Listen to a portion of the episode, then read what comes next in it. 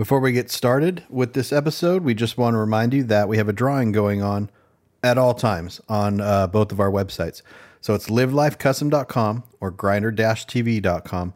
For every $5 you spend on either website gets you automatically entered.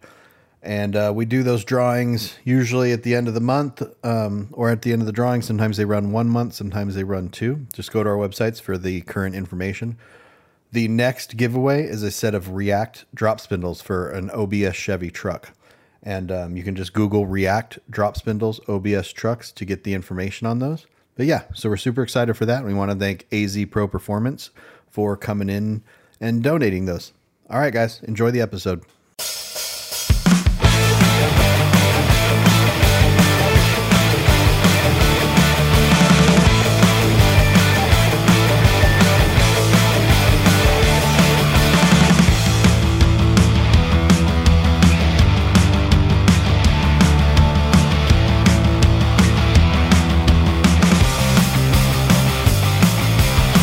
Yours is just like red with a Brian's face crossed out. Like, I need another co-host. Okay, well, here we go. Welcome to this week's episode, The Drop with Frank and Brian. I'm Frank, And I'm Brian. and that's Brian. And uh, we to this episode, we're going to be doing some viewer questions. We Yeah, I asked on like I like these episodes. I like these. These are a lot of fun because it kind of just like I got some goofy ones, I got some serious ones, so I think this is this is going to be fun. So, where do you want to begin? Do you want me to just Um, start start the start at the beginning and end and the ending? Yeah, because I started screen capping these questions, Yeah, so did and I. and I don't know if I got every single one. Do you happen to have some from the from previous, the the previous ones, and uh, just in case we we run out of them? I think I do. I think I do um, on this computer here. Uh, yeah. Okay. Well, well, we can we can find that later on if we need to. But we got some good ones. Let's We just, do, and, I, and we'll just and, and we'll just go off of the questions too, because we can like really rant. yeah. You know, just just Yeah. dive into certain things. Uh, a couple of them. Um, let's start off with this one. this is from Georgia, uh, who was our guest in uh, a previous episode. Was uh, she's a lot of fun, and uh, she said, "This I think this is aimed towards me because it says if you built anything other than a truck, what type of tractor would Frank build?" Because as I've hinted before in these episodes, I do live out in the middle of nowhere. I do have a tractor, and I do do like tractor stuff. Yeah, we And, need to uh, see more tractor stuff on on I your know. YouTube or socials because tractor stuff is fun. It is fun. Yeah, I. funny enough, that's like one of my favorite things that that we have is that tractor. And the it, to talk about that tractor in particular, we've actually had that tractor for almost forty years now. What is is it? It's a Kubota. It's a 1989 Kubota. Uh, uh, my family has been in construction for a really long time, basically my whole life. If we weren't doing car type businesses, we were doing construction, building houses. Yeah. And so my dad bought it way back in the late 80s. And so I essentially grew up with this tractor. Like I've had it mo- most of my life. And uh, from a little kid playing on it, like pretending like I'm driving a car to actually using it for work, like, um, you know, doing various things throughout the years in construction, uh, to now maintaining our property with it. And it's, I, I actually, to be quite honest with you, I actually have a pretty emotional attachment to this tractor. Oh yeah, Yeah. And so, you know, and it's been uh throughout the years, it's like, you know, we've had to do repairs on it and it's spent a lot of years being broken. This last time, um, we let someone use it and they blew the clutch in it. And uh so it sat for many years, like I would say five or six years, five or six or seven years it sat with a blown clutch and then uh, someone in my family tried to fix it. They took it apart and didn't know how to put it back together. So then it sat even longer in pieces and then finally we found someone who was knowledgeable about that stuff and had it fixed and for the last like I'd say about a year or so now I've had a functioning tractor and I use it all the time and it's funny because like I'll get on it and I'll start doing work around the the, the compound here and Angie will just be like man you just love being on that tractor Now, do you what do you use the tractor exactly for? That's the big question. Uh, moving dirt. We, we have dirt. our property has a lot of dirt on it. Uh, like I've said before, I live on a dirt road, so it's a lot of like smoothing out the road. So when it rains, we don't have giant lakes. You know, um, I do a lot of like we get a lot of weeds, a lot of weeds on this property, so it's cleaning up weeds and you know uh, smoothing. We we got a, a shipping container as a, a storage type thing, and so needed to, to to grade it out. So I'm actually Yeah. not to toot my own horn or anything, but I'm actually quite good at it. I'm, Well, we're gonna need to I'm see really some. good. We're gonna need to see some tractor footage. okay, all right, I'll I'll make it happen. And, and And it- ne- it- ne- next time you have to grade your road, take your camera, set it at the end of your road, and point it towards the the asphalt street, Uh-huh. and then grade the road. Is that the road that you grade? The, Yeah. the public one. yeah, Yeah, and then grade that. Public one. Public one. Put it on a, tr- a time lapse, and we want That'd be cool. Yeah. That'd be cool. Maybe that's the content. I, I've been it, thinking man. about it a lot. Like, you know, I have many, many cars, and uh, it's gonna be, you know, it's gonna get to a point where I need to get rid of all these cars. So I've thought about that. That there might be a shift, not not a shift necessarily, but there's gonna be a lot of content of me, you know, um, selling cars or you know, getting these cars Yeah. ready to sell. Well, know. what- Be- Stay tuned. Will you have a 85 or it's a 84 to 88 Toyota on your property, right? Yeah, I do, we, yeah. remember we were there and you said that me and Mike could pick one? Yeah. and you pick the Toyota. and I picked the Toyota. I think one day um, I'm gonna have to. You're gonna have to sell that or give that or donate it to the Grinder TV channel, and we will build it on here. And the whole thing will be us going to Frank's house, picking this truck up, and building it. Anytime you're ready, please. Because that my first mini truck, my first mini truck was '86 Toyota. Yeah. So eventually, I do want to build. was it a short bed or a long bed? It was a short bed, and it was a Jap bed, Japanese bed. Uh-huh. And we put we molded the front the four by fenders on the back. Oh, you should. You sent me the picture of that silver one that just got in a sever. Yeah, that's why I Yeah. would like like like I need to send uh Springle painted that truck and built that truck. I need to send him photos because I never thought I'd see that mod again. A Japanese bed with the four wheel drive sheet metal on it. Mm-hmm. Yeah, it's And cool. it- It's a killer it look. sick. because it almost looked like a like a wide body. Yeah, Like a wide exactly. body kit. yeah, yeah, yeah, yeah. It, it turned out really cool. it did. Yeah. So yeah, anytime you're ready, you can come pick that thing up. Yeah, with the tractor. I We'll love drag it out with the tractor. I love the mysteriousness that I'm building around my life. I love the fact that there, our listeners are li- sitting wherever they are and going like, "What does this place look like?" Have you ever watched Vice Grip Garage on YouTube? No, I haven't. Your yard is Vice Grip Garage. So go oh. go watch Vice Grip Garage, and it's this guy Derek, and uh, he basically goes out to, we'll say similar yards to yours with cars that have been sitting for a very long time, gets them running, and drives them home. Oh, you? I have heard of that. Yeah, I haven't watched any episodes, but I have heard of that. Now, granted, we can't do that with the Toyota because I don't think there's a motor in it. No, no motor. No. Most of them don't have motors. Some do. No. It's an maybe that's where the maybe that's where the LS building will go to go in the 85. Stuff it in that Toyota. That'd be sick. That'd be awesome. So All yeah, right. that was a good one to get started with. Thank you, Georgia, for that one. And Yeah, she asked another question, Yeah, I was about to say, like, follow it right up with her second question. Uh, she asked, "Is there any events that you haven't been to that are on a bucket list?" I guess we should have made notes for this. I should have made notes for this.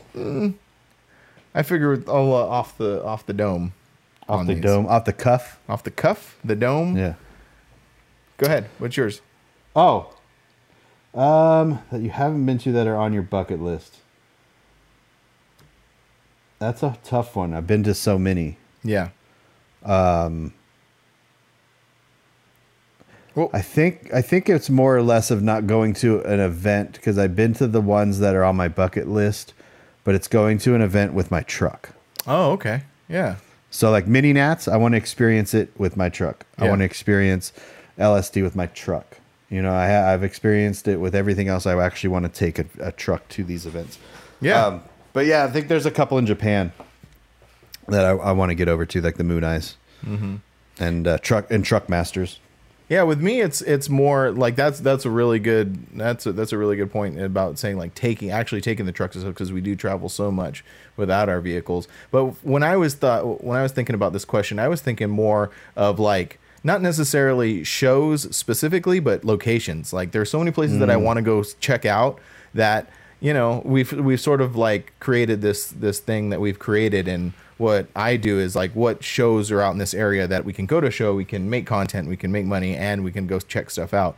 And um, lately, or actually not lately, for the past couple of years, every time we go out to mini nats and I talk to those dudes from like Maryland and the DC area, like I want to go get up there and go check out some like even if it's going I know like this is kind of like crazy, but even going all the way out there to just go check out the culture, like the cruise nights, the clubs, hang out with the guys, and just uh, and you know the people out there, and um, just experience that part of of the country and that culture. Because I've said before, like you know, um, having being in a big club and having members all over the place and many different places, it allows us to like just go be that for a little while. Like when we go to Texas, we can be Texans, and when we go to eventually when we we haven't been there yet, but eventually when we go to Indiana to go hang out with the Indiana guys, we become Midwesterners for We're gonna be. Indianians. Indianians, you know. So yeah, so like, and then obviously Japan, Australia, Mm. like you know those places. Even like uh, I noticed um, a lot of people are talking about trucks in the UK now.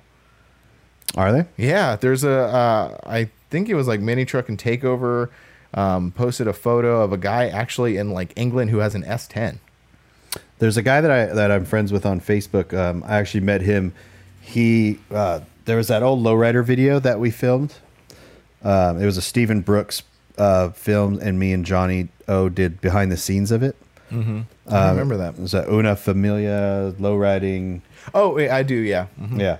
So one of the guys that came out from the UK uh, is a mini truck guy, and yeah, I don't know if he's got a mini truck now or he's got a C10 now, but we're still friends on Facebook. And yeah, he he always told me he's like it's you, it's impossible to find anything to do with trucks out there, but. So they they go to like uh, Euro events. So if you go to, if you look at uh, some Euro footage from the UK, you'll find mini trucks dotted throughout. Yeah. yeah, So yeah, my my thing isn't necessarily like a specific show. It's more like kind of destinations. We should go to the UK. I would be That'd be sick. so down to go to the UK to um, one of the events out there. Funny enough, I am literally half English. My dad is from England. Well, so you'll understand the Eng- the language. Oh, of course. But you know what's even even more interesting than that is like my my dad and my entire dad's dad's Yeah. dad's side of the family is from England. They're all English. I don't have any family there. Angie has more family. Her aunt lives in England, and um, you know she has cousins out there. She has a couple aunts. Um, you know, just because like you know they're all from the Philippines, and when they kind of immigrated from the the Philippines out to these different countries, you know, some settled in the states and some settled in in you know uh, in London and England and stuff. So it's funny that me being actually like half English, I have zero relatives there, and Angie being no English has a bunch of relatives, relatives there. there. Yeah. So anyway, So we're gonna Um, go to the UK, and I yeah, have an I- and I have an idea about that that we can implement on our on our YouTube channels. But we'll talk about that another day. It's right, something cool. I've been floating around in my head for a while. Yeah, I can do that. Sounds interesting. I kind of want to know now, but we'll, we'll we'll put a pin in that one.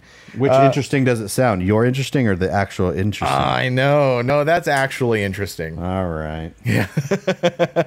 so, all right. Um, so, funny enough, now, kind of to go into the next question from uh, J Media One on Instagram. He asks, uh, "When you coming to Australia for East Coast cruise?" Now, you've been to Australia for the East Coast cruise, right? Yeah, the first time I went down to Australia, we I flew into Brisbane. And that's where Mal and the the for, and Slam and the Forbidden guys live, and then we drove down to Batesman Bay, which is just south of Sydney, uh, to East Coast Cruise, and now it's somewhere else. It's not in Batesman Bay anymore, but. Uh, Funny enough is I want to get we'll get into this too when we do the over eventually do our overseas topic, but um yeah it was uh, the first mini truck show in Australia was East Coast Cruise put on by Negative Camber and those guys down there. So um, if anyone ever wants to go to Australia to a show, go to East Coast Cruise. Make that the one that you go to. Um, I know there's other events in Australia, but that's like when it comes to like a historical factor of events. That's the one. That's that's the grand the quote unquote like granddaddy, you know, of the of shows down there. what. Uh, what DVD was that footage in from your Australia trip? The very first one. Okay. So people there's- could go check that out if, if they want to see that. That was a lot of like I remember that footage. I haven't seen it in a while, but I remember that footage and it looked like a lot of fun. And it, it goes right back to the, the conversation we've had in the the last episode or one of the episodes that we did is just like you know having fun and you know sh- like trying to retell that story on the uh, the fun you had because like that was your first time to Australia and all that footage you could tell the genuine like excitement and uh uh, what's the, what's the right word like excitement and and just happy being there like it translates so well into that Yeah. footage my my Facebook memories. It's one of the only re- things I go on Facebook for is to look at my memories now. And uh, was this time ten years ago? I was in Australia for another event, and so all the memories are starting to pop up on there. And Oh, I'm just like, that's cool. I can't believe it's been that long since I've been there. So Yeah. yeah, so hopefully um, uh, we'll go back one day because it is a goal of mine to get back over there. Uh, and I don't know if our listeners remember from another episode when I talked about my flying situation that I that I don't, and so like yeah, that's a that's uh, on my going back to George's question, the bucket list thing. And like I said, mine is more of like destinations and and rather than specific shows. But I guess in this case scenario, it would be a specific show, the the East Yeah. Coast cruise. But Australia is huge on my list. Like I want to go there, I want to experience it. It's only like a 16 hour flight.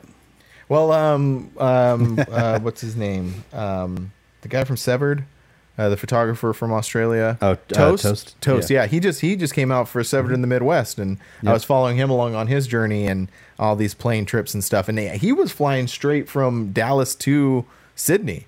Yeah, you can. So Crazy. I flew, I flew straight from LAX to Brisbane. Um, and I remember on my way home, I had to fly from Brisbane to Sydney and then Sydney straight to LAX.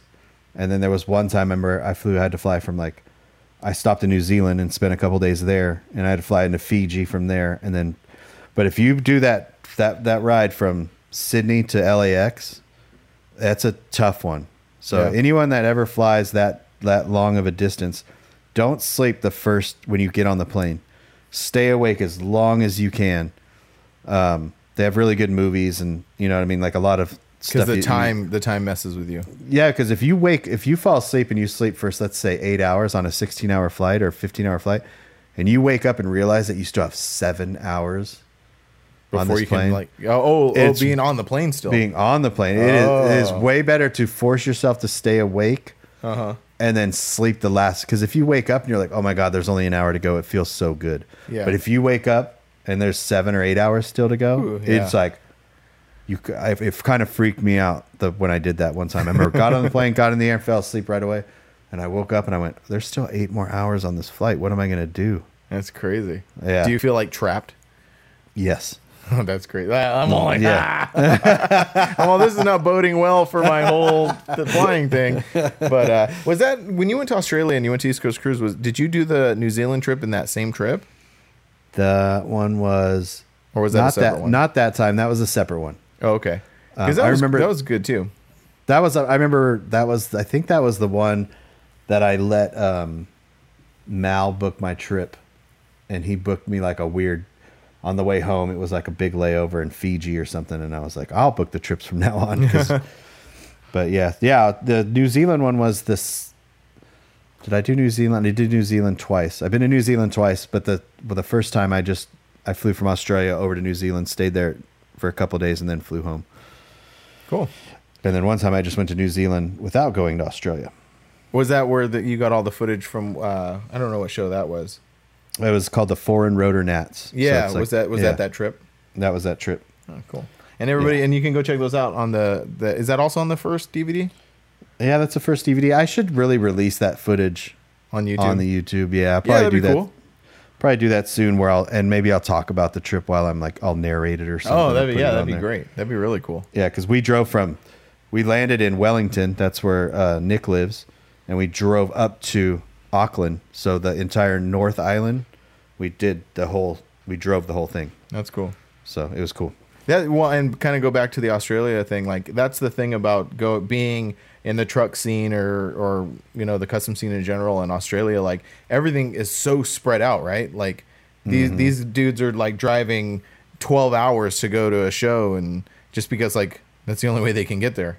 Well, yeah, and there's only there's big hot rod shows in Australia. Oh, yeah? Really big ones, yeah. Um, but there's not a lot of like truck dedicated events, so they're few and far between, and they're um, most. I think they're now mostly like Sydney area ish. Um, but yeah, so if you want to go to one, you got to drive. And that that that that pops a thought into my head because that sounds very similar to what Georgia was telling us in her episode about living in Canada and like uh, the the scenes are kind of melded together just because there's not a lot of like separate things going on, which you know we get I don't want to say spoiled, but we definitely have the options here that like like she was saying in that episode, like when you're a lowrider in Canada, you ca- you go to the lowrider shows as well as the hot rod shows as well. The mini truck shows are all the same, but there's so much stuff going on in the states that you can go to only lowrider shows and be busy. You never have to go to another show, you know, Yeah. or you Yep. and it's, it's a little tougher in the truck scene because there's not so many, but they're you know the the shows are growing and you know we're kind of like uh we're kind of like the proof of that. We travel so much and go to the truck shows. Like there are shows out there. Well, know? if you look at the shows we go to, how many are just mini trucks? oh yeah, for sure. There's, there's mini truck nationals is essentially. I mean, there might be a couple in there, but um, you know, forbidden and stuff. But LST is not a mini truck show. Right. LST is everything. You go, you go to all, all these shows, it's like 40, 50% mini trucks, C10s, OBSs, some lifted trucks. So it's not, so we're, it's the same thing. You know what I mean? A truck show is a truck show is a truck show. Mm-hmm. Yeah. And that's a really good uh, right into our next question here. And I feel like I'm developing a not a complex, but I'm developing like uh, a something. And uh, Pinnacle underscore C10 asks, "Why do you hate C10 so much?" PT.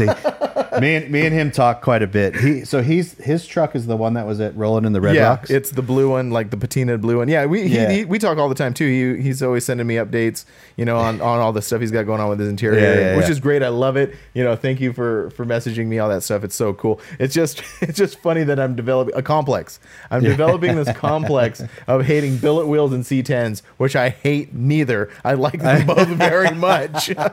but it's fun to keep that going. So Yeah. Frank's next build will be a C10 on billet Oh, wheels dude. body drops. Yeah. with the LS engine in it. Let's engine it on AccuAir. Just driving it around super mad all the Yeah. time. That guy doesn't look like he's enjoying himself very much. no. and there's that uh there's that sound on like TikTok and stuff, and it's all like, have you ever seen uh someone angry driving a, a lowered truck? That's gonna be me. Like, why is he that guy so angry? I know. But yeah, no, I, I I love C10s. I think they're cool. Um, I think the the complex is developing just because you know we've talked a lot about the C10 shows and about and by the time this uh ep- actually, no for sure by the time this episode drops my uh, C10 slowdown video have been has been out for a while. And uh, I enjoyed it. I had a lot of fun and I really like those trucks. I was what I'm trying to find is especially with like the C10 stuff is my specific taste. And um I noticed at the C10 slowdown, like I was very attracted to the trucks that were more like, I guess uh, you know, air quotes, traditionally built, where they're like, you know, on Supreme wheels with white walls and like patina paint, and you know, kind of not not not like rat rodish, rough around the edges, but you know, not this like sleek, you know, modern looking hot rod. You mm-hmm. know, I'm more, I'm more, I like more like the traditional type styles because I've, I've actually been in to traditional hot rodding for like a really long time. Yeah. You know, go, you know, having the car lot and working on the car lot and growing up around many different types of cars, I've always been attracted to like the traditional hot rodding and Yeah. like stuff like um, the the uh, Viva Las Vegas show. You know, where it's like a traditional hot rod only show. And so I Yeah. think that's why I was like, if you watch the the C10 slowdown video, you can kind of see like, oh yeah, this dude, I can kind of see the taste that this guy likes. Yeah. So- it's more of just a. Uh, we just poke fun at it. Hmm. It's more poking fun at ourselves, and I and and that's why I laugh. Yeah. Like you know, developing this complex over you know billet wheels and C10 trucks. It's just it's just funny. You know, I think it's hilarious. So the next one is from Jordan. No regrets. In our underscore Jordan Uh huh. with the badass red frontier. Yeah, yeah, I love that truck. Says if you guys could relive one show, one show again for the first time, which one would it be? That's a good question. That is a good question. Um, and I would say now w- relive it without like knowing anything about it or knowing what we know now about it. Probably knowing what we know now about it. Yeah, that makes Or- more sense. You know what I mean? Because the question could be also be like, what's your favorite first show? Because you're Yeah. But if you want to relive it, probably like if you had a time machine and you could be like, okay, I'm gonna go back to this show and relive that experience. I, I already know which two shows. uh, I have two shows, and the first one is the Forbidden Fantasy show. The very, very first Forbidden Fantasy show I went to, I didn't show my truck, and I've always kind of regretted that because at the, I didn't. I only had that truck at that time because I had by the time the next year came around, uh, I had a different truck, and it was almost to a point. You know, I've, I've talked a lot before about you know how many trucks I've had, and it was almost to a point where I was like taking a new truck to Forbidden every single year. And um, but I do regret going that first time because I was I was new to the scene. Like uh, this was in 2001, and so I had just got voted into my club the previous uh, January, I think it was. So I'm brand new to my club, new to kind of going to big shows and stuff. So we went to the show, and I left my truck in the parking lot. And then going in and experiencing that show for the first time and seeing all these amazing rides, I felt left out. I was like, I should have, I should have brought my truck in. So that's one. And then the second one would be, you know, f- funny enough, that's it, the two things have in common because my first one would be Rezo going because my very very first show was a Rezo. It was Rezo into the 2000 2001 year, and um, I did the same thing. I took my truck, I went into the show into the truck, but the thing I didn't do was I didn't camp.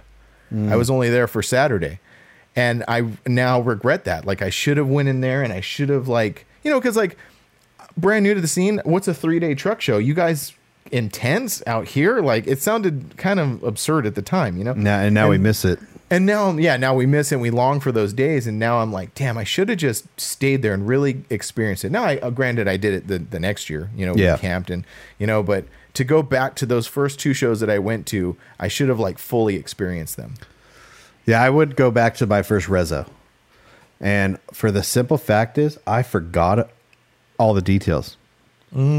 You know, I remember it was at Lake Perris Fairgrounds where we had the Forbidden Show where you, did, you went to the Forbidden Show for the first time. Um, it was so much dirt. Like, it wasn't like when you went to the Forbidden Show, it was the grounds were totally different. Most of the buildings weren't there.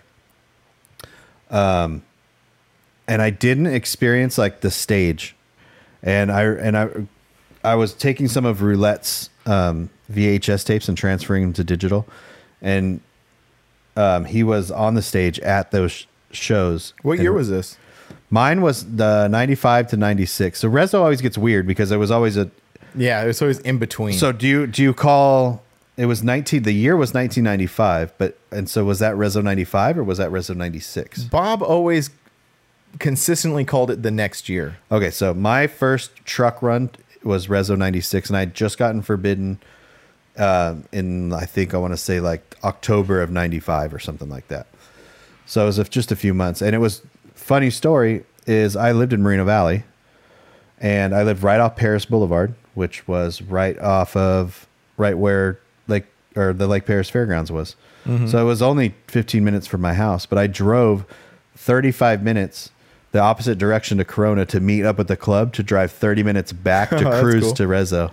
Yeah, that's cool. you know, where now I would have been like, I'll just meet you guys there. Yeah. You know, like, cause you just become complacent as you well, get. no, yeah, yeah, but I mean, you're you're you're in your first truck club. You're excited. Yeah, no, I totally Yeah, get I that. was like, so yeah, it was, uh, it was, but I, I don't think I camped.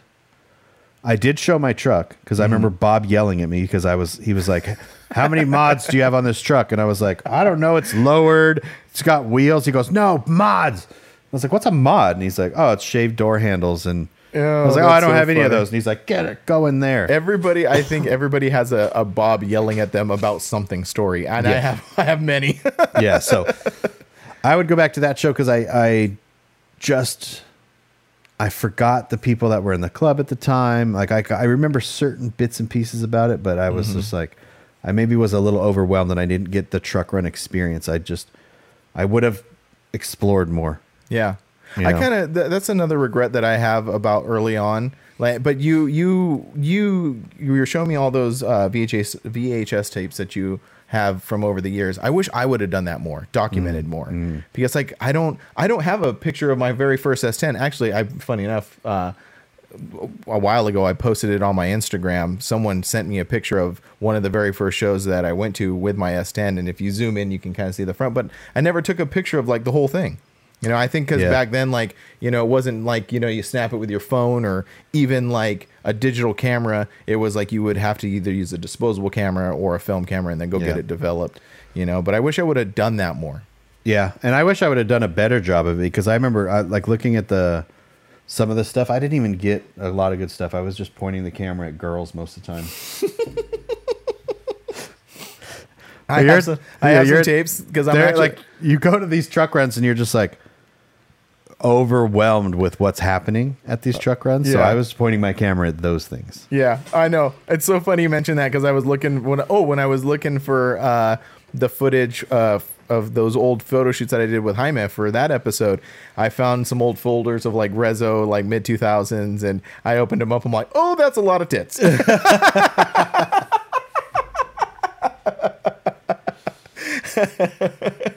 and yeah, I thought that was funny that you mentioned that because it happened just happened to me.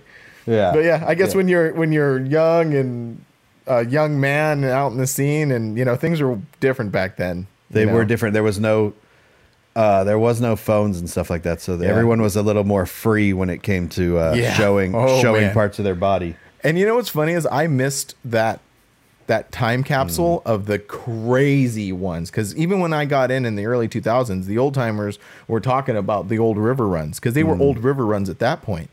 And they would tell me stories, and I'm like, no way. Yeah. And then, but now, you know, 20 years later, I look at the the time when I was in there, and I was like, yeah, things were way different. But I mean, I- but I just miss those super crazy. Yeah, you were about runs. about about five years, six years Yeah.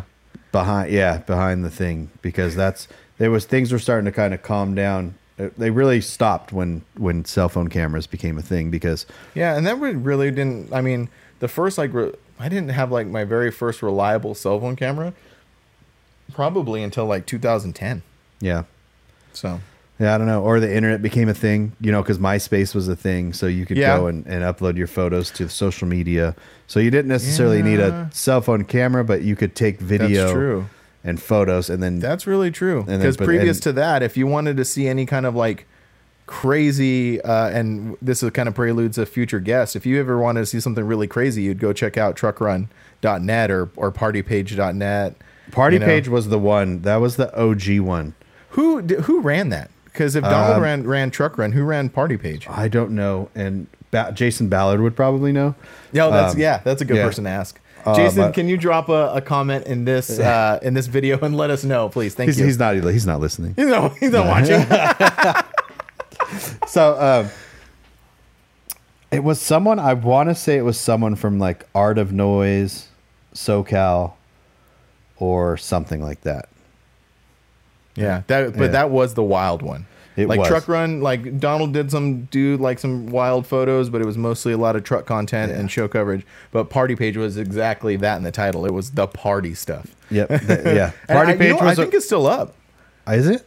I think so. As the last time I checked, I think it was still a thing. Partypage.net. Yeah. I remember, you know, it's so funny. I remember, uh, I remember making this joke many years ago. There was a girl in our club who got a little wild out there, ended up on partypage.net. And I, and we joked with her like, yeah, when your, you know, your kids come across this in the future, I think that's a real thing because I think it's still around. Well, yeah, because if you go truckrun.net, I don't know what his oldest shows are, but um, those people You- have those I people know for sure. have tw- those people can have 23 year old children right now Yeah, Like or older. or adults, you know? Like, yeah, so- because no, for real, I think Donald still has shows and stuff from the early. Oh, he does because every time I go, I need to reference something. I'll go to his page. Yeah.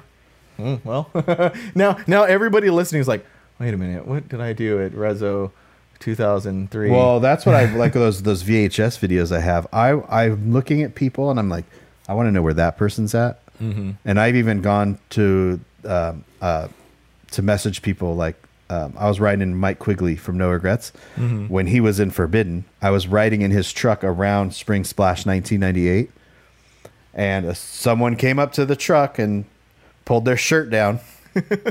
and I got it on video and I sent a screen cap to Mike and I go, You remember this? And he goes, Who the heck is that? And then I go, and then I screen cap the, the girl's face and I go, It was her. And he goes, I still talk to her. no way. Yeah, yeah. And, he, and then he sent me back with he goes, I just said I he goes, I just sent this to her. That's awesome. Yeah. Did he say what her response was? Yeah, yeah. She said to be young again or something like Yeah. that. You know, Maybe like- you know a lot of it. That's I mean that's what it is yeah. to be young again. Um, you know, th- kind of. Uh, wait, what question are we on? Oh, the relive thing. Oh, you know, it's another one that I would totally relive now that now that we're kind of like getting into the nostalgia of it and talking ourselves through it. Freak Fest. I never went. You never would do I that. never went, man. That's why we're Oh my gosh. if we want to talk about shows that you could go that you missed and could go to, I never went to that. And and It was wild. Wild. They did it for two years, maybe three, but I remember two specifically. And if I was ever to kind of like relive those old uh, River Run shows, I think that's the closest thing That's- you would come to. it It, has to- was, yeah, it was. wild. I mean, it was like, um, and I won't get into like the real graphic details about it, but it was like lawlessness. it was like complete lawlessness, and uh, I mean, people riding around on mini bikes. The, uh, it was at the Famoso uh, Raceway in Bakersfield. Yeah. and they had a mini bike track. So everybody brought their little mini dirt bikes, and people are like going wild, jumping like over cars. And there's like all the other graphic stuff going on as well. But that's one thing that stuck out in my mind is this complete lawlessness and mini bikes jumping over cars. yeah, it was crazy. Actually, you know what? Um, I have all my my mini truck DVDs up on the shelf. I had a Freak Fest one. I don't know where it is, but they made like a DVD. Low, uh, Low Life Mike did that. Oh, he did. Oh, okay. I Yeah, got he that made a somewhere. I special gotta for. find that. They had a third one, and it was at Orange Show Fairgrounds in San Bernardino. Oh, I do remember that, and it was sort of mixed with the whole like uh, cannabis cup thing. Yeah, but it was so the, that there that Freak Fest is a is a is a weird has a weird history to it. But It the does. Guy, the guy basically was going to throw a third one in Bakersfield. They couldn't do it, but he took it. But he had all the, everyone's money, and um, so he threw the one in Orange County or Orange Show Fairgrounds in San Yeah. Bernardino and honored everyone's pre-reg to go to that one. And then I was, I think I did. Now that you mentioned, it, I did go to that one too. So I went to all three of them. Yeah. So, do you remember that everyone left the promoters and everyone left on Yep. in the middle of the night, and then Yep. it was. I remember on one like X one hundred three nine, there was supposed to be bands playing, and on X one oh three nine was like, we don't even know what happened. These like they canceled or something happened, but I, I guess it was just like a.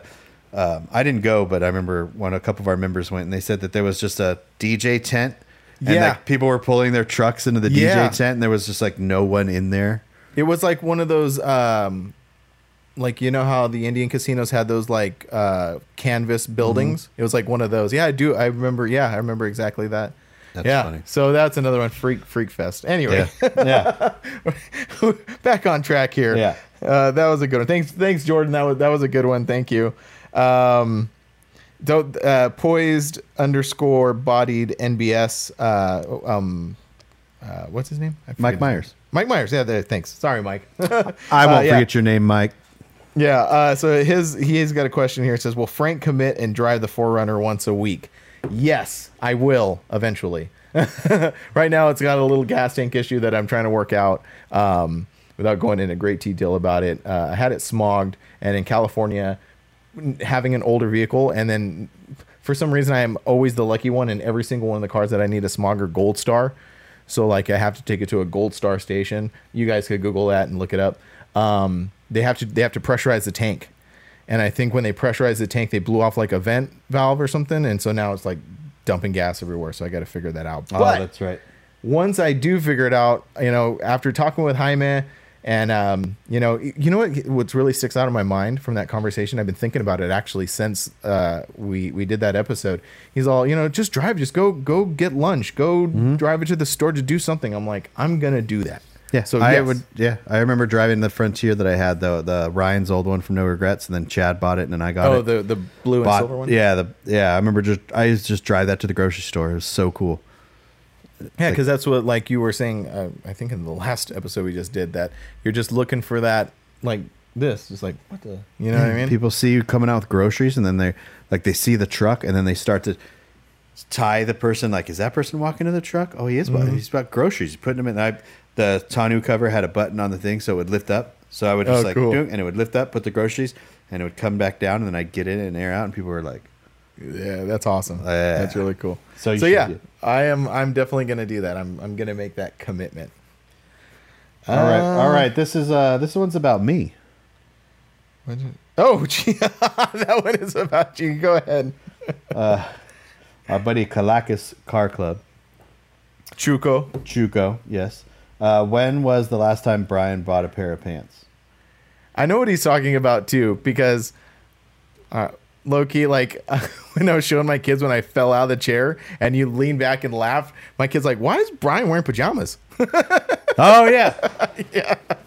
Are you wearing pajamas right now? My pajama shorts. Yeah. That's because they're. I call these my work pants Yeah. I, Yeah. I knew that. because I work from home, and I don't have to leave my house ever. My wife works at a grocery store, so when we need groceries, funny enough, we do go grocery shopping quite a bit, even though she works at a grocery store.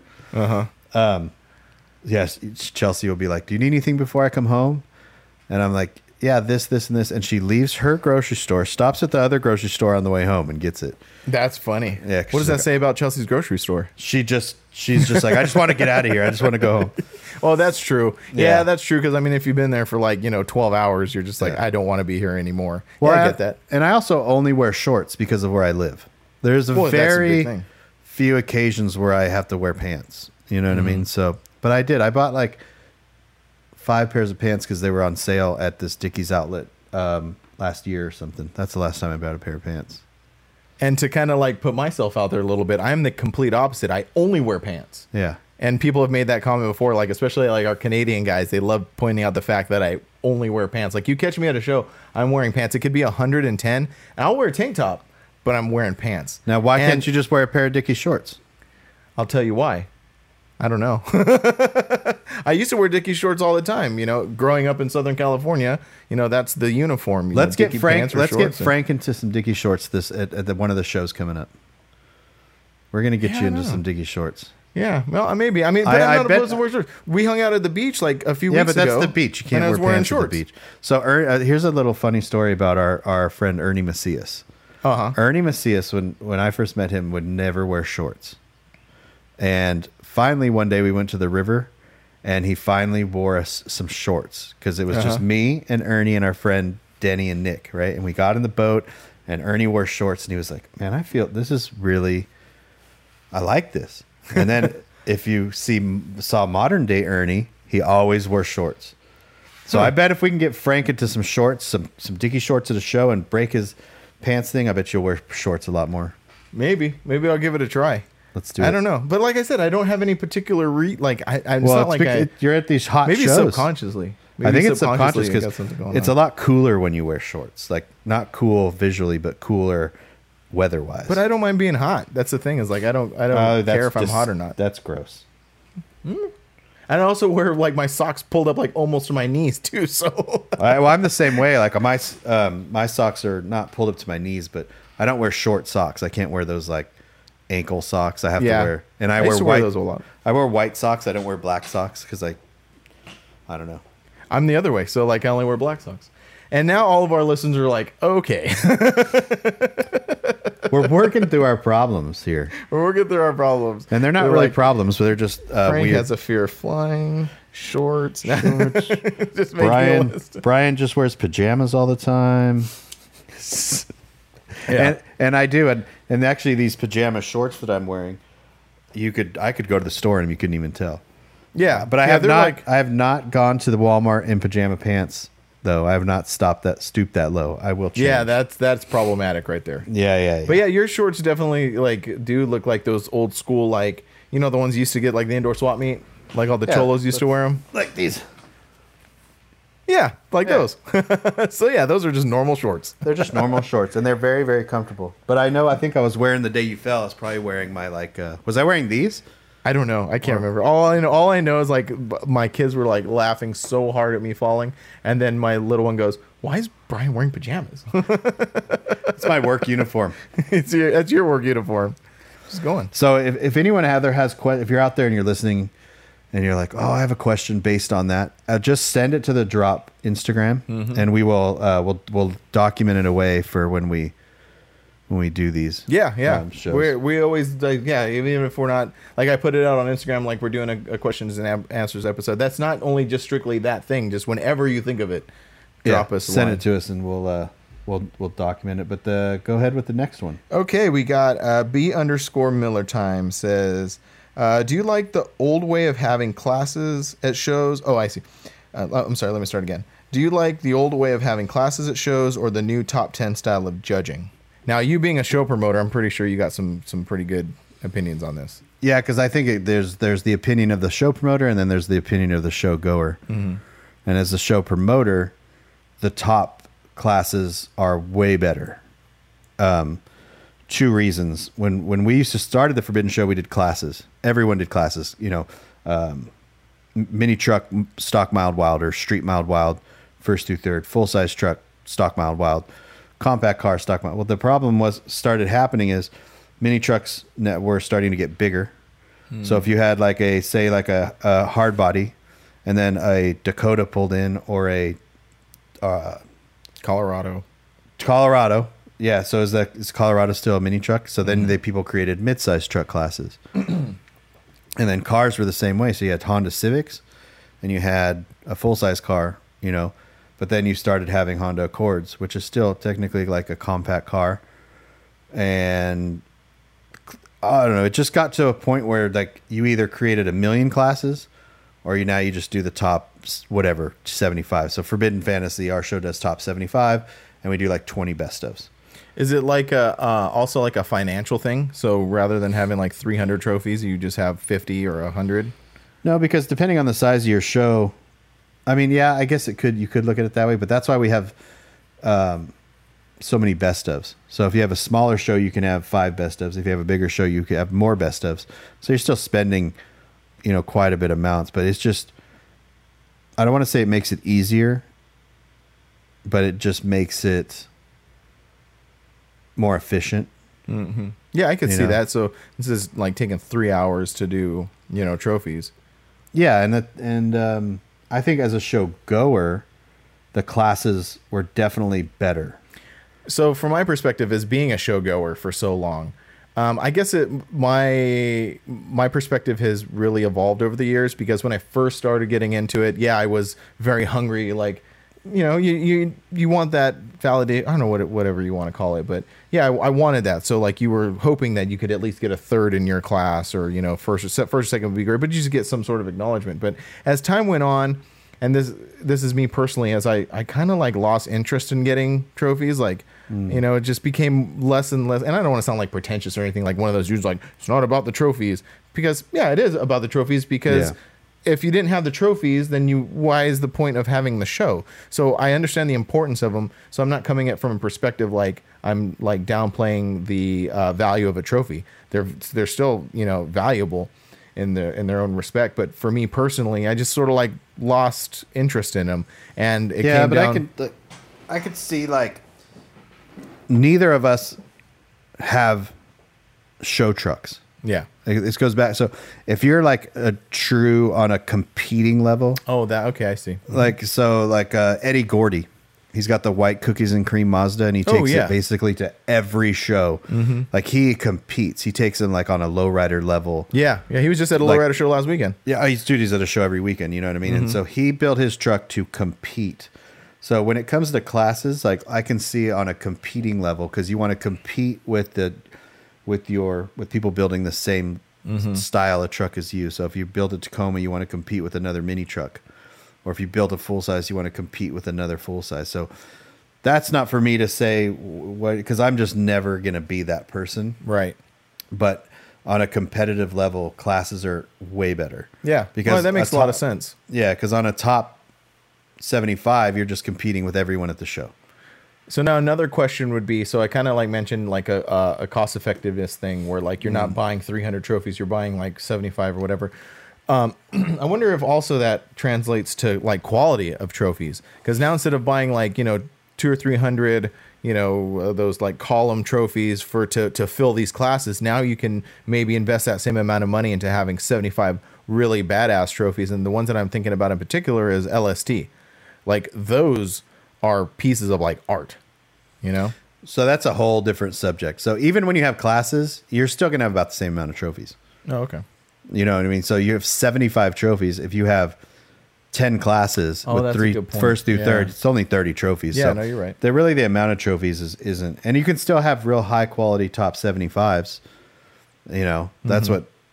So yeah, that that, that really kind of just comes down to how many total trophies you're going to have. It Yeah. And that's another think- thing. One thing that I do enjoy when I get trophies is, uh, and I'm like looking at them right now because they're in my office all set up. I really enjoy when um, there's a lot of like, and talking about those LST ones, those billet ones, like when they when people get creative and there's a line now i'm going to say two things about that i'm going to say two things one Mm-hmm. is getting really creative and coming up with like lst type type billet machine awesome looking trophies to where you know I, I always refer to it as like something you would like put on display in your house not Yeah. just um, like not like a little column trophy with first place on it but like something really nice that you put in your house so i really like it when shows can get creative but the line that i'm talking about I, and i kind of know i kind of see that you understand what i'm saying is when it gets a little too crazy and then you start getting these like you know contraptions with like parts Yeah. welded on it and it gets uh, one Nobody wants to take a brake drum home with them. let me tell you a funny story that happened.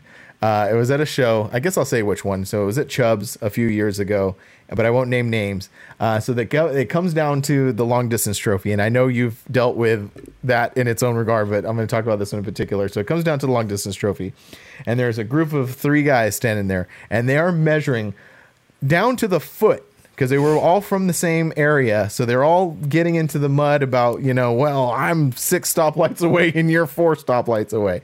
So they finally figure it out. And, the, and uh, Freaks, the guys put on the show, like, okay, we good. We figured it out. Here's your trophy. And they pull out a full size 24 inch Alcoa wheel and say, here you go. And I remember laughing so hard. I'm like, there, these guys are, you know, fighting over this trophy, and now they have to haul. Drive. They all, the, all of them drove mini trucks, and they drove their mini trucks to the show. So now they have to haul this 24 inch Alcoa wheel home. Oh my god. it was funny. It was hilarious. Yeah, I remember there was a show we went to and it was like all car parts and they welded them all together. And Yeah. I'm like, So, but I, respect, I, under- respect, I respect the, Yeah. uh, I was the gonna say attempt, that. but because there's two different kinds of trophies and like there's like the LST trophies where they they're almost like an Oscar. Yeah. right? So That's it doesn't way to put matter it. what year you win an LST trophy. If you walk into a shop and you see that trophy, you know it's from LST and you know it's prestigious.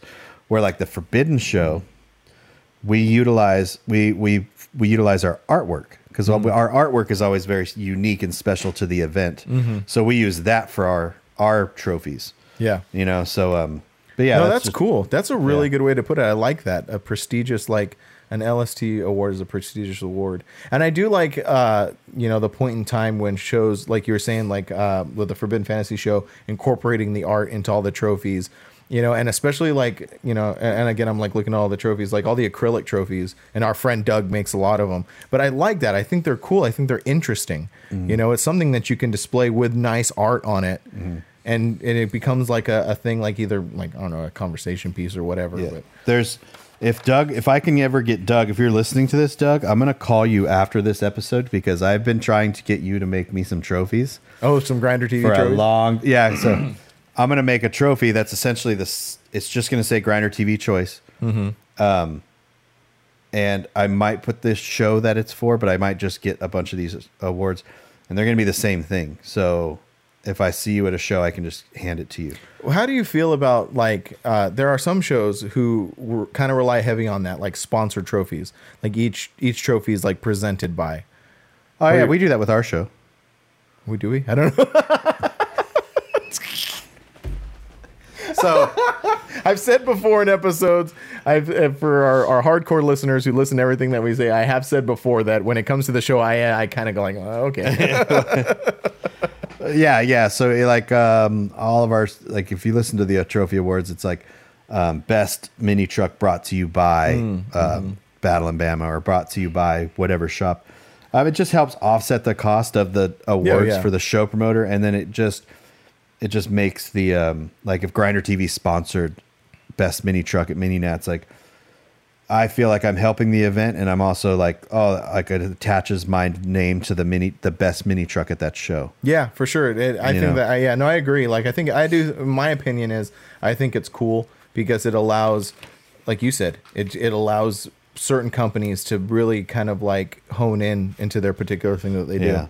No, that's cool. Yeah, we, and we should we should talk about that one day. Like on a, we could get more deep into awards, trophies, and judging because there's so many different variables to different events and the way they judge, and ha- some take it more serious and and some don't. And I can talk about how we do our show and how we used to and how we do it now and why we do it the way we do it now. So maybe we'll jump into that on a, another episode. Yeah, write, write that. Hold on, let's, let's write that down. Uh, put a pin in that. All right. Um, okay. Uh, moving on. So that was a great question. Thanks, B underscore Miller time. That was a great question. Uh, so we have uh, this is another great question. Nando five five nine underscore. He asks uh, process and time it took for you guys to become full club members. Now we we look at this from two different perspectives because you've been in the club for a long, long time. So it's funny because it took me three meetings and uh, three modifications. That's So how it was in my first club too. Yeah. So I think that was kind of a, uh common theme when in clubs, except at least in the '90s. Um, I had, we had weekly meetings, so they're every Saturday night. So you had to go to three, and then you had to you had to have three mods. And back in the day, a mod in our club was like tinted windows. That's just, you're describing that last club I was in like to a T. well- You're right. I think maybe it's like a, a '90s It was thing. yeah, it was like in a, in a very SoCal mini truck council. All those clubs that were Oh, in it, yeah. they because they, kind of like, "Oh, I'm going to start a club, and you were either in a club prior or you asked for the rules of another club or asked questions of another club, and so everything was very similar. Mm-hmm. Um, and it, we didn't really start to get more serious about it until we had a bunch of yahoos in the club, and we were like, "No, we need to. That's we need to same thing that vet. We need to vet these guys a little bit more." Yeah, that's it's and it's so funny because that's exactly what happened in my old club too. Is I got into my well, I mean, one the truck that I had at the time to get into my first club was already pretty custom. It was a bagged S10, fully shaved, like the whole back end was molded. So you know, but yeah, uh, there was a lot of people in our club, and it got to a point where it's problematic when you're like, a guy rolls in and he's like, "Ah, I got this uh, this Dodge Neon with tinted windows, aftermarket, like kind of cheesy wheels, and a stereo." And by stereo, I mean it's got a deck in it. you know? So yeah, so we we went through the same evolution and you know, we had to like hone it down and say, okay, well, you know, three events, well, they need yeah, we got into a whole thing about it. Yeah, But but- um but no, so that was what year was what year you got in Forbidden 98, you said? No, I got in Forbidden in 1985, and I be, I became president of Forbidden Fantasy in 1998. Oh, okay. And then we started really, I started kind of taking things more serious in like the early 2000s, and throughout that time, just started to really like, no, I want to make this club something I want to be a part of forever. Mm-hmm. You know what I mean? Not just right now. Yeah, because and now fast forward to when I got when I petitioned. So I petitioned in the summer of 2014, and I got voted in. At I, I started petitioning at Summer Madness in 2014 and got voted in at Summer Madness in 2015. And by that time, it was. Um, and, and correct me if I'm wrong, but I think it was like one you had to have at least a vehicle that was bagged, like had to be bagged, um, and then it was like a year process, like you had to hang out for a year. Yeah. Yeah, so the minimum amount of time when you when you when the when a member comes up and says, "I want to be in your club," um, then you they have to officially start petitioning, and from that official petition point to the minimum amount of time they have to get voted in is a year. Mm-hmm. You know, it could vary by a couple weeks or whatever, depending on the event. But there's been people that have been petitioning this club for multiple years. Yeah, that's what I was gonna say. There, you know, that's not a cut and dry thing either. No, it's it's it's when it's when the club feels you're ready because um, when you're when you start petitioning, yeah, the rules of our club is you have to have air suspension um, and or a case by case scenario because we are getting to the point where like if you have a really cool classic mini truck that's just static dropped, that could become a thing. Be be in the club, you know what I mean? But um, the, yeah, the rules are uh, we call them the Ten Commandments. I've never So heard of we- this. You've never heard of this? No, I've never heard of this. This is the first time I'm hearing it. Maybe it's just a thing shared amongst the presidents of the club more than Oh, because we do have a, a, a group, a separate group Uh-huh. of, of just club presidents, like chapter heads, and uh, maybe it's not a. It's been so long since we've had like an actual club meeting. You can go all on. Yeah, yeah. So we have the Ten Commandments, and it's essentially the. Te- you want to give me a second? I'll pull them up. Mm-hmm. right, so I I pulled them up. Um, I'm gonna read them real quick. Yeah, this, have any- this is any- all brand new news to me. yeah, we obviously don't share the rules of our club with our club members, but I think again th- this is this is more like for chapters, like when um, and just just a, this is more of like a reference. We really don't have a lot of rules in this club, but these are the rules. Just for an example, um, all trucks must lay at least frame unless they're lifted. If a lift if they're lifted, they must be like pretty badass, not just some three inch bolt on kit. So that's exactly what this says actually. So Like uh, literally. lift- yeah, lifted trucks are case by case. You know, we don't get a lot of lifted stuff in the club at all. So um, cars must lay, lay as low as possible. Some cars lay lower than others, and that's fine. Uh, there are vehicles such as hot rods and older cars that we will assess on a case by case basis. All vehicles that are under construction are fine as long as they are being worked on. Um, shady bodywork, rust, and just plain laziness will need to be addressed before the vehicle is voted in. Uh, potential members must petition the club for a minimum of one year. The prospect must attend a meeting and confirm they are starting their petitioning process. This is a minimum period, and some will need to go longer. Um, at the time of, time of being voted in, the petitioner's vehicle must meet all club, club criteria. So we've had issues where people try to get in, like voted in, and their truck is still like in pieces or whatever. Um, each chapter can have apparel made, but it must be approved before it's finalized, which goes through me. Um, each chapter can have a pair, or, or club jackets are for full members only. This includes wives, husbands, children. Forbidden Fantasy logos must be either 18 inch or 36 inch in width, unless for some reason they need to be different. Uh, logos should never be put on a stock vehicle. Uh, these rules apply to all Forbidden Fantasy chapters. At no time can any chapter make up their own rules and stray from these. Uh, and last but not least, Forbidden Fantasy is a custom truck club and car club first and foremost. Family and work come before the club at all times, but if you absolutely cannot make it to any events or meetings, you need not to petition. There are always case there's always cases where things are different, and in these cases, we will we as presidents can discuss and make a decision. So yeah, these are pretty much just for the the guidelines of each chapter president to kind of take into consideration. They're not Yeah. really not not much set in stone, but when it comes to the petitioning process, it's it's a, it's a long one because you can find you find out a lot about a person in a year's time. Yeah, no, that's a yeah, that's a good point. I can't remember towards the uh, the end of being in my old club what what it was. You know, I, I can't remember, but you know, it's it's good to have a simple set. It, that's very simple, like you, the Ten Commandments. It's very simple. Like you just go by those. And in my old club, and I'm not uh, you know bringing up their stuff or I mean, club doesn't exist anymore. But we used to do these things. Uh, we used to have bylaws. And and uh, we'd have this like you know with with chapters in the bylaws and like bullet points. So what we would do is every once a year we would sit down and, and decide if we need to make revisions. That was the longest thing in the world. It would take hours and hours and discussion and arguments, and it got it just became to the point where it's just like it wasn't fun. It was just a bunch of people sitting around for well, hours. we did arguing. the same. We did the same thing every year. We would actually. So we back in the day we had president, vice president, sergeant of arms. Mm-hmm. We had five sergeant or one sergeant of arms per ten members. So it was, we had a five sergeant of arms, a master sergeant of arms, a secretary, a historian. I think all clubs did this. Yeah, my, my club. That's exactly what my old club did. Yeah, this is just it was just like a thing, and uh, we had a big set of bylaws. In fact, at the club twenty five year party at the Avi, I had the OG bylaws. Mm-hmm. Oh, I remember out. that. Yeah. So we had this packet of bylaws that you know all these rules, and I remember, that, I remember just writing these rules. I'm like, no, we need to get rid of these and just have these because it's just a simple like everything's changed. Mm-hmm.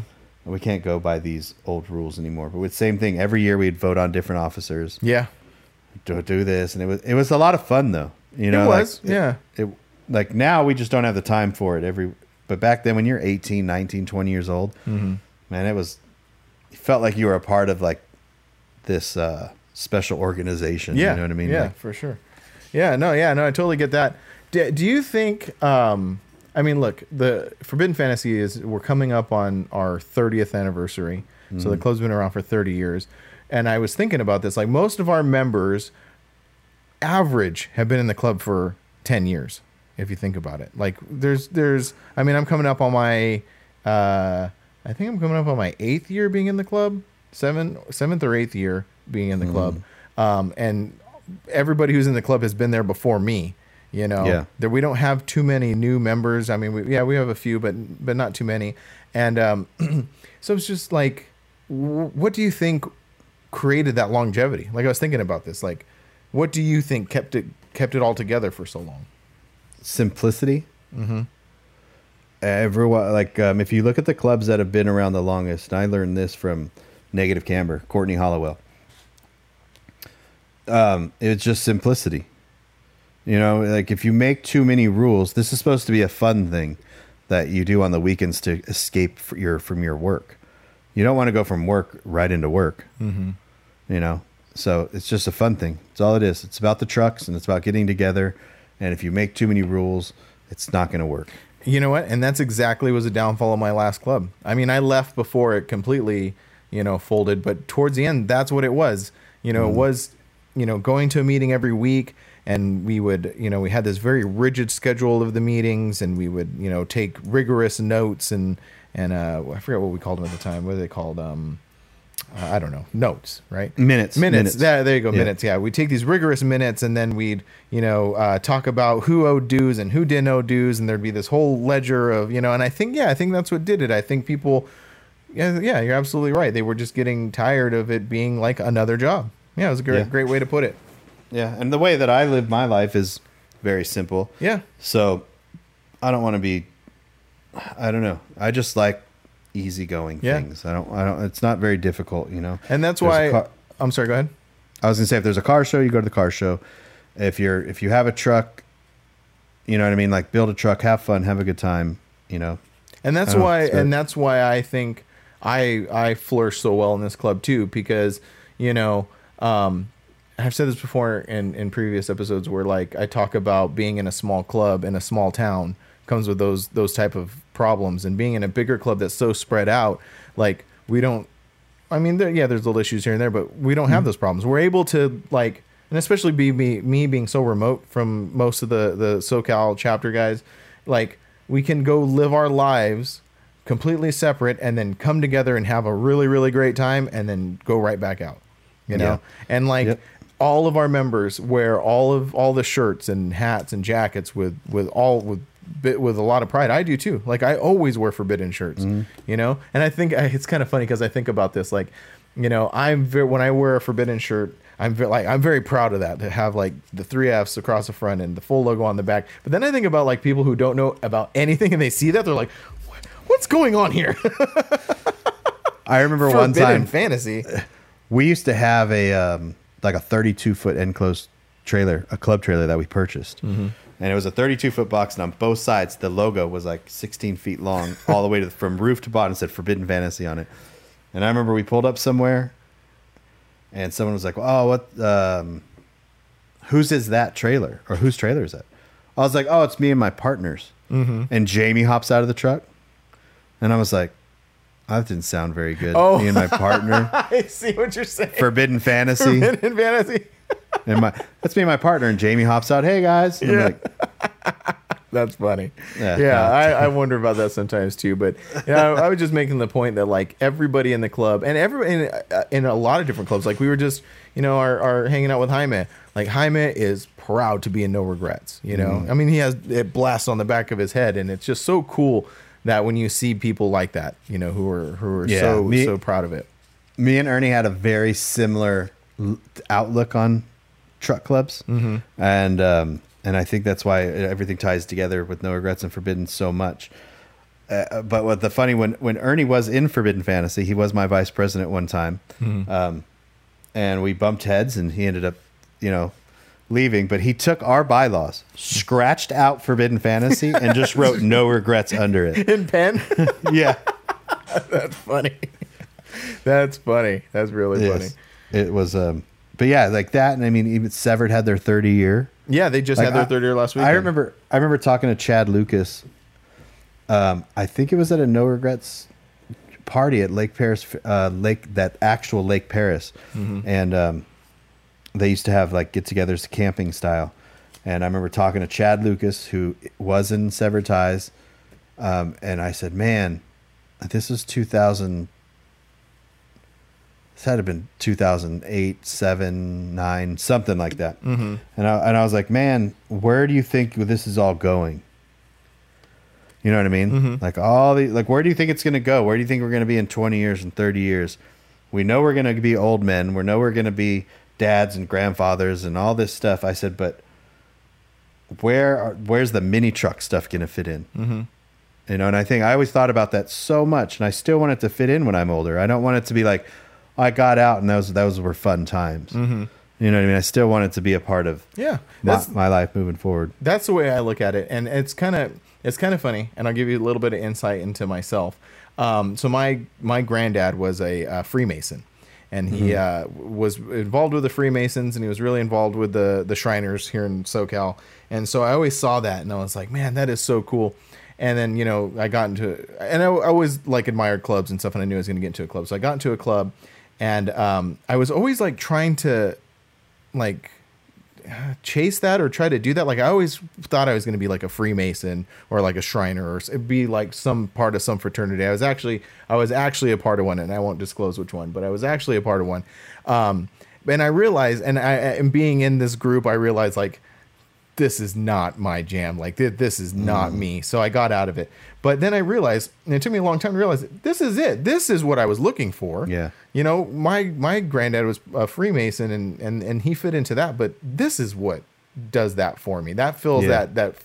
And and uh, and it's not a fraternal thing like men only kind of thing. I'm not saying it in that capacity. It's just Yeah. you're finding this group of people that you fit in with. And the cool part about this is that, like if you're a Freemason, then like that's it. That's all you can be. You don't really go hang out with like you know other like a Moose Lodge or something like that. But with us being in this club, we're still part of an even bigger group of people, which is the scene. You know, Mm-hmm. and that's what I love, and that's what I've said this before. That's what always keeps me going back is being Yeah. a part of this thing. You know. Anyway, Yeah, yeah. I think that's uh that's a good that's a good wrap on that. yeah, no, I that was a really good one. Um, you want to keep going? We got one more. Yeah, let's go. Let's let's let's let's finalize it with the last one. All What right. is it? Okay. This is it's kind of long. Okay. So bear with me. Uh, I'm gonna I'm gonna read to you. So I got this actually on my personal Instagram. Which again, if you're watching and listening, please go to the drop, the the drop of Frank and Brian, all one word on Instagram. Drop messages there. It's much easier. That way we can just you know put them all together. But this one was actually on my personal Instagram, and this is from um, a dude named Ryan Da Hawaiian. Which now I realize that rhymes. That's hilarious. Good job, Ryan. Ryan the Hawaiian. And uh, he says, I have a 98 single cab Tacoma. I have a 1UZ for it already and plan to swap it soon. I also plan on doing coilovers front and rear also. Can I consider it a mini truck or is it a sport truck? Where are the lines between the two? Uh, so, in your opinions, what separates the two different classifications? In the big picture, I literally enjoy almost every type of automotive genre, so I'm trying to put them all together. What's your take on what's the difference between a sport truck? Because there used to be Yeah, I know there used to be There Sport used to be- Truck magazine.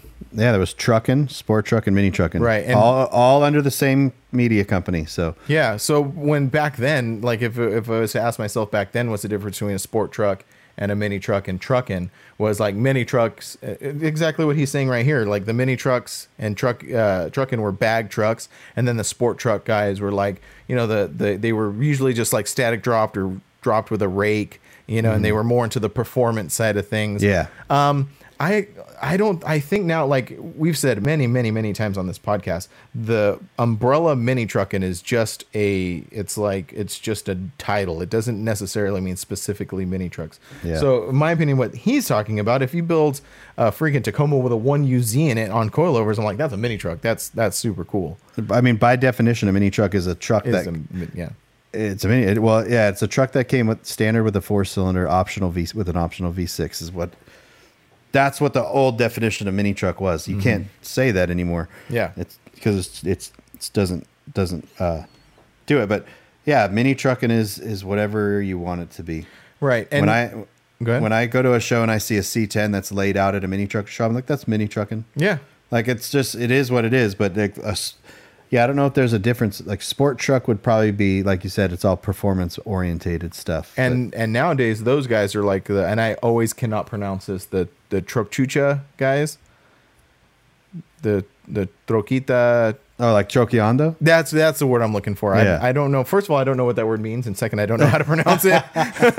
but yeah, those guys sort of filled that space. They're building performance trucks, you know, with big motors and cammed out and exhausts, and you know. But then Yeah. again, like maybe you know, I, I've noticed that those, and I don't know too much about that scene, but like you know, they started off in the total performance, but now you know they're starting to you know, well, they've always put big billet wheels on them, but now they're starting to like bag them. They're starting to do more with the paint. They're starting to do Yeah. more in the interior. They're starting to do more custom as well as like the performance stuff.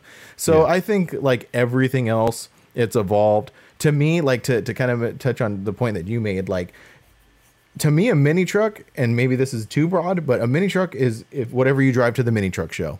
I think that's. I was You just going to say that. like, if you pull up in a 65 Cadillac that's laid out, mini trucking, like exactly, Yeah. you you literally just said that, you know? yeah, yeah, exactly. I mean, like Jose in our club has that Cadillac Yeah, now. yeah. He just got a 66. Still a mini trucker. yeah, You you know what I mean? It's you're still a mini trucker. You're still doing mini truck things. Mm-hmm. You know, um, if you take that if you take that um, motor swap Tacoma to a mini truck show, it's people are gonna love it. You know, that's that's Mm-hmm. which is kind of interesting because it doesn't. It's it's not a uh, it's not a, a back and forth thing. Like you can't take.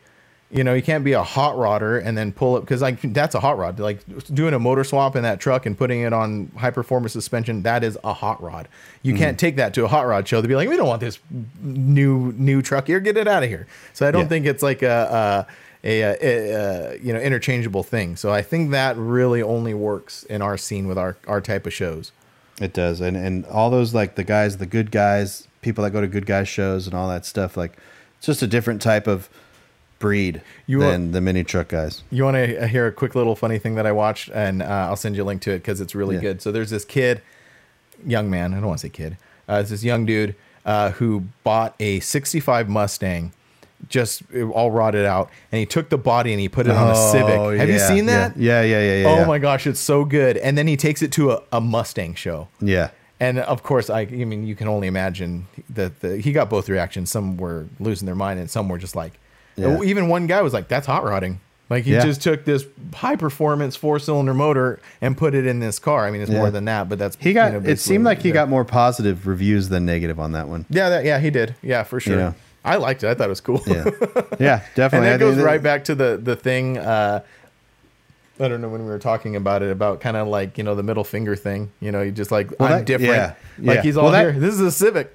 That Mustang, he put the body on an entire Civic. He did, yeah, yeah, on the on the Yeah. the pan and everything. Yeah, yeah. So you- that's what I'm you- saying. Did you see that when I when I think that was you guys sent that in our Facebook group, I think so. and then I did, yeah. I resent the guy that put the F one hundred body on the um, town the town car. I think it was. Like he cut Oh, up, a, yeah. he- yeah, and he put an F one hundred body on it. And then on Ronnie's podcast, there was a guy that put a C ten on a Civic. I think.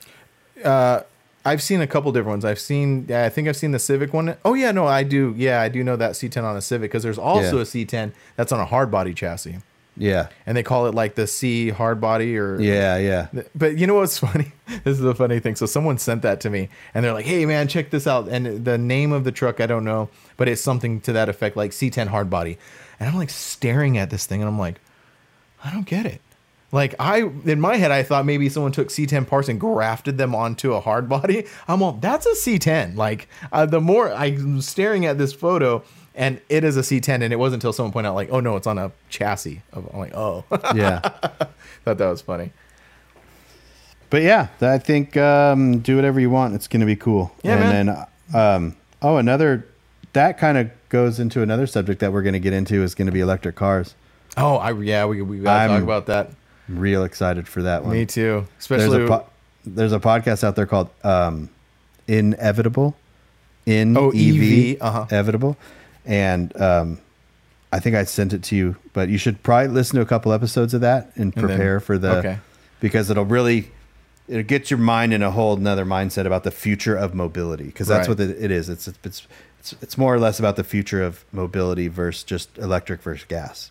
well at the time of, of recording this this podcast, it's it's August 25th, and I, have you seen the the news article floating around today that everybody's losing their minds over? Uh uh Oh, so California is banning uh, gas the sale of gas powered cars by 2035. That's been a thing though.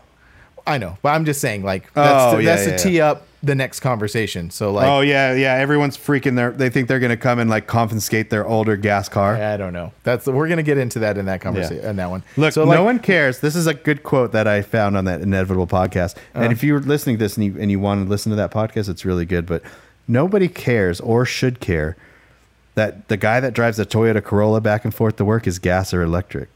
Right. That's what people are losing their mind about. Mm-hmm. No one's going to come to your house and take your Nissan pickup truck or your Toyota Tacoma. They're not going to come confiscate from that from you. Right. They just want commuter cars to be electric. That's all. Don't Yeah. freak out. Well, the the the and we'll, we'll try to save this for that one. But Yeah, yeah. another prelude to it was you know uh, California also currently that's coming up much sooner is the the uh, ban and they oh and and ban just is seems like anyway. So they're gonna not sell um, gas powered uh, like generators, lawnmowers, like so. But anyway, we will get into that into a different thing because we, uh, for the last like I don't know, like couple weeks, we have been putting a lot of work into coming together to put together the uh, overseas truck uh, episode where we discuss um, trucks that are built in other countries, and we want to get all of our our details right on that. So we're really working on that, and that'll be another one that we'll put a bunch of effort Yeah, into. yeah, yeah, yeah. That there's some of these that are that just take a lot more um, factual knowledge Mm-hmm. and a lot more, um, just yeah, yeah, like because they're less opinionated. Essentially, they're more Yeah, fact based and opinionated. Yeah, or they're true. or less. Um, we don't have experience in Japan or this or anyways, whatever. Yeah, anyways, yeah. but that's We'll it. We're that. done. Yeah, we're done. Cool. All right. Well, thanks for checking out this week's episode. Thank you for dropping all of these questions. We really appreciate it. And once again, if you guys want to drop us questions, please do it on the drop of Frank and Brian, all put together on Instagram. Drop them all there. Uh, always check out our websites, livelifecustom.com, grinder-tv.com. We always have giveaways going on. So go to those websites to find out the information. All right, that's All right. it. See you later.